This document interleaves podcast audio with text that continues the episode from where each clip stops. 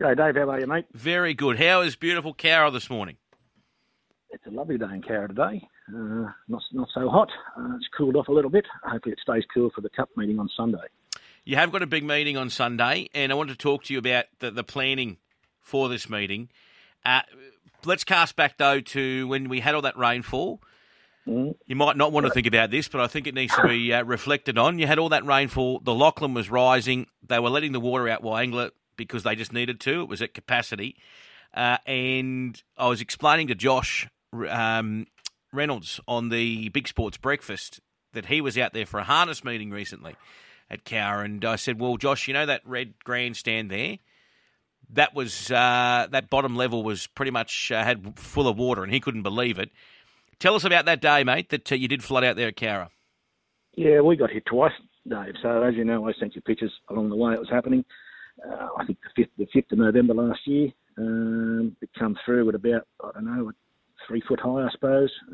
We got stuck in. We had a meeting not too far after that. I think it was the 19th of November. We got stuck in and fixed it all up, but I think 5 or 6 days later, Wyangala just couldn't hold anymore, and they opened the gates, which they had to, and it went up to, I think, about 2.6 metres through that bar area, which you've been in plenty of times. Yeah. That impacted the track quite heavily. We just had to wait some time. We had to get some equipment on there. And obviously there's a harness racing track inside of that, and they wanted to get back and do their exercising and racing and whatnot. So everyone just had to put the shoulder to the wheel and get stuck in and fix it, basically. Yeah.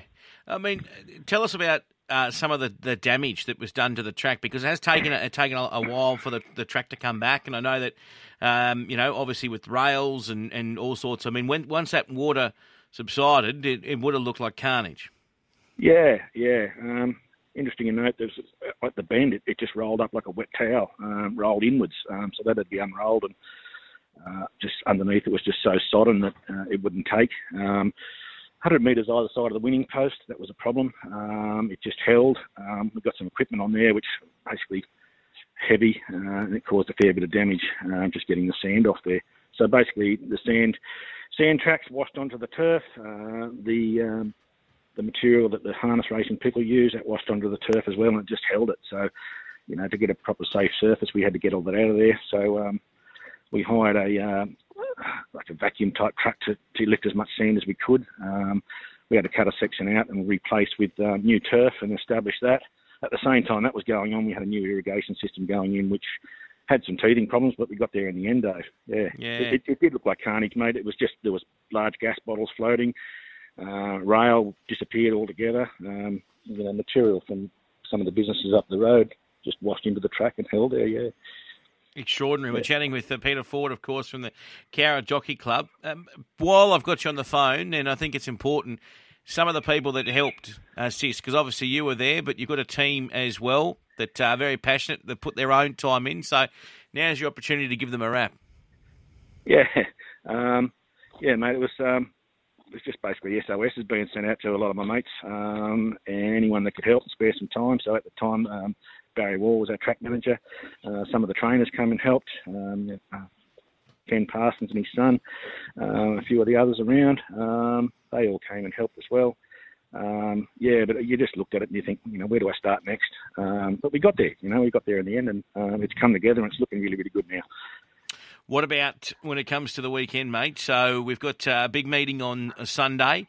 Obviously, it's the Troppo meeting where you're encouraged to wear your best Hawaiian shirt. You've got the two big cups on, and I reckon you're going to get a good crowd there on Sunday.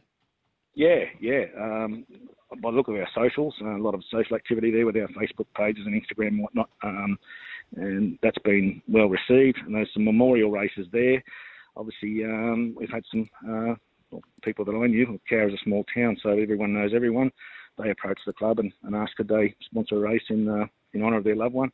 We've also got a jockey challenge. The Payne family approached me. Lovely Rose. She just said they'd like to do something in memory of Reg. And we've put together a jockey's challenge, and I'm pretty sure that'll be well received. That certainly will be well received, and of course... to the Payne and Hieronymus family. No doubt they'll be in full swing on Sunday. Cowra would have been roaring Saturday afternoon. Yeah, for sure. Yeah, what a buzz. And good on him. It's great to see Adam back in the winner's circle and doing what he does best. Fantastic. Now, mate, for those that are coming to town on Sunday, give us some timings. What's the best way to get to see this meeting? Of course, the Cowra Cup on Sunday, 36,000. The Cowra Japan Cup, 32,000 over the 1,200. And then I've got, I'll tell you what, will be well received. The Country Booster Benchmark 58, mate. They're always in the Country Booster Maidens. They are attracting really good fields, those Country Boosted races. Yeah, Dave, I'm looking forward to seeing the noms for that one. They're not out just yet, but yeah, I'm sure that'll be well received. The cups are always pretty strong as well.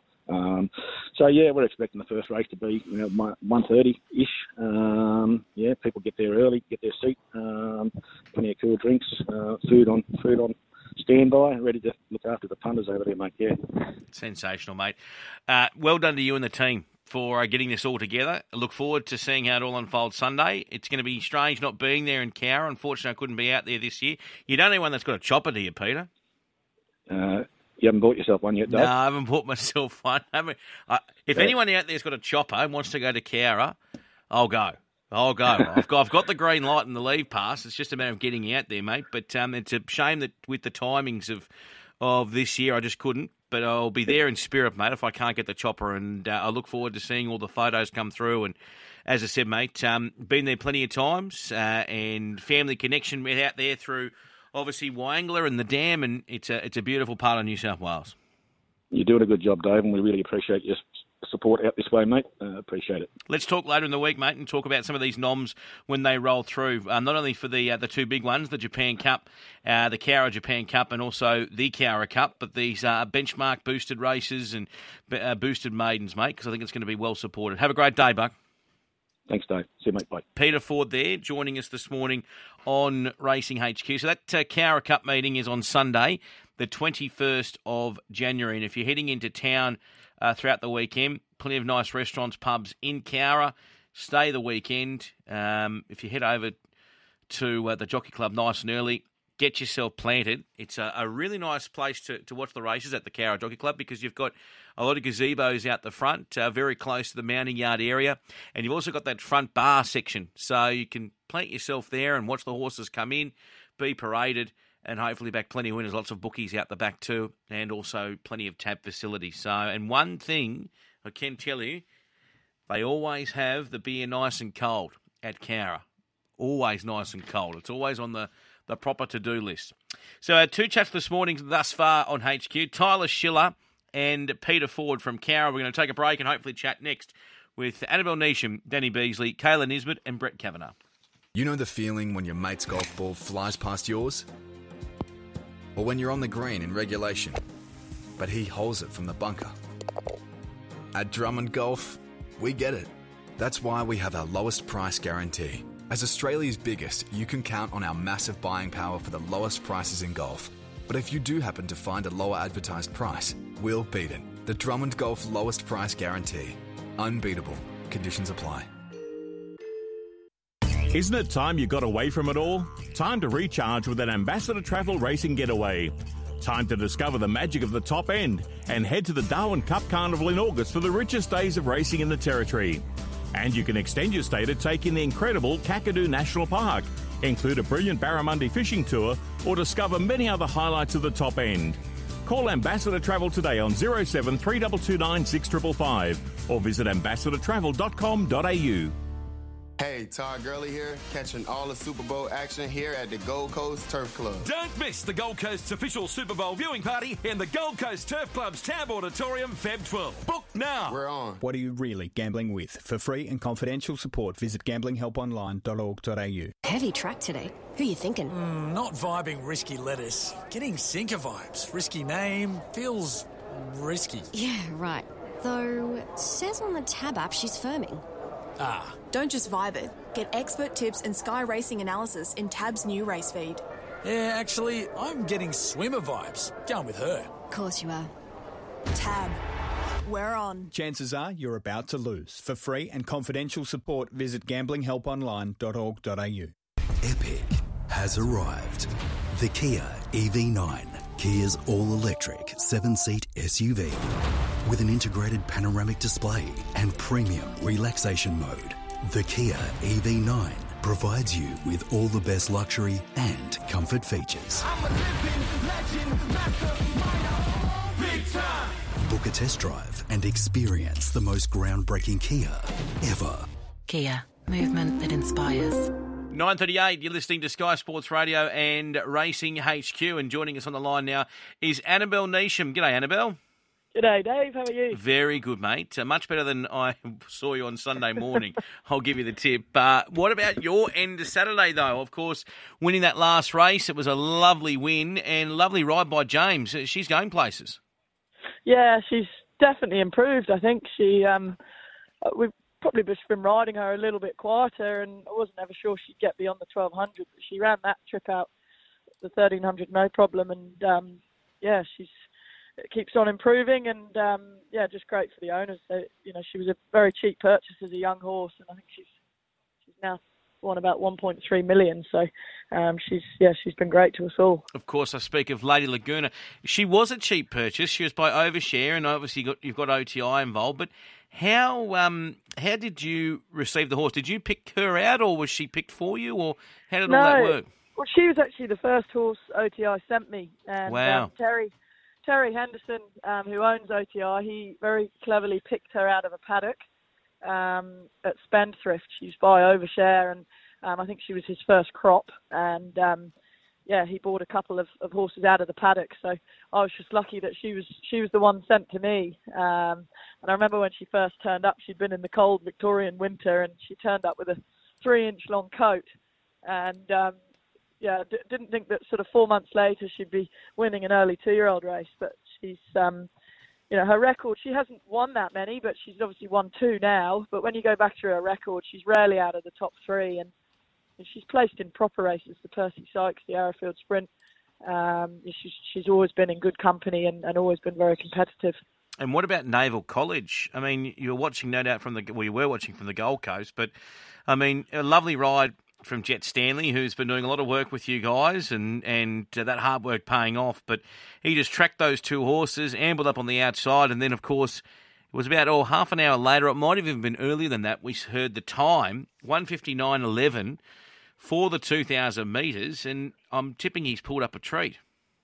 He has. He's a lovely horse. I think they thought the watches were broken. I think that's why it took so long for them to confirm the time, but...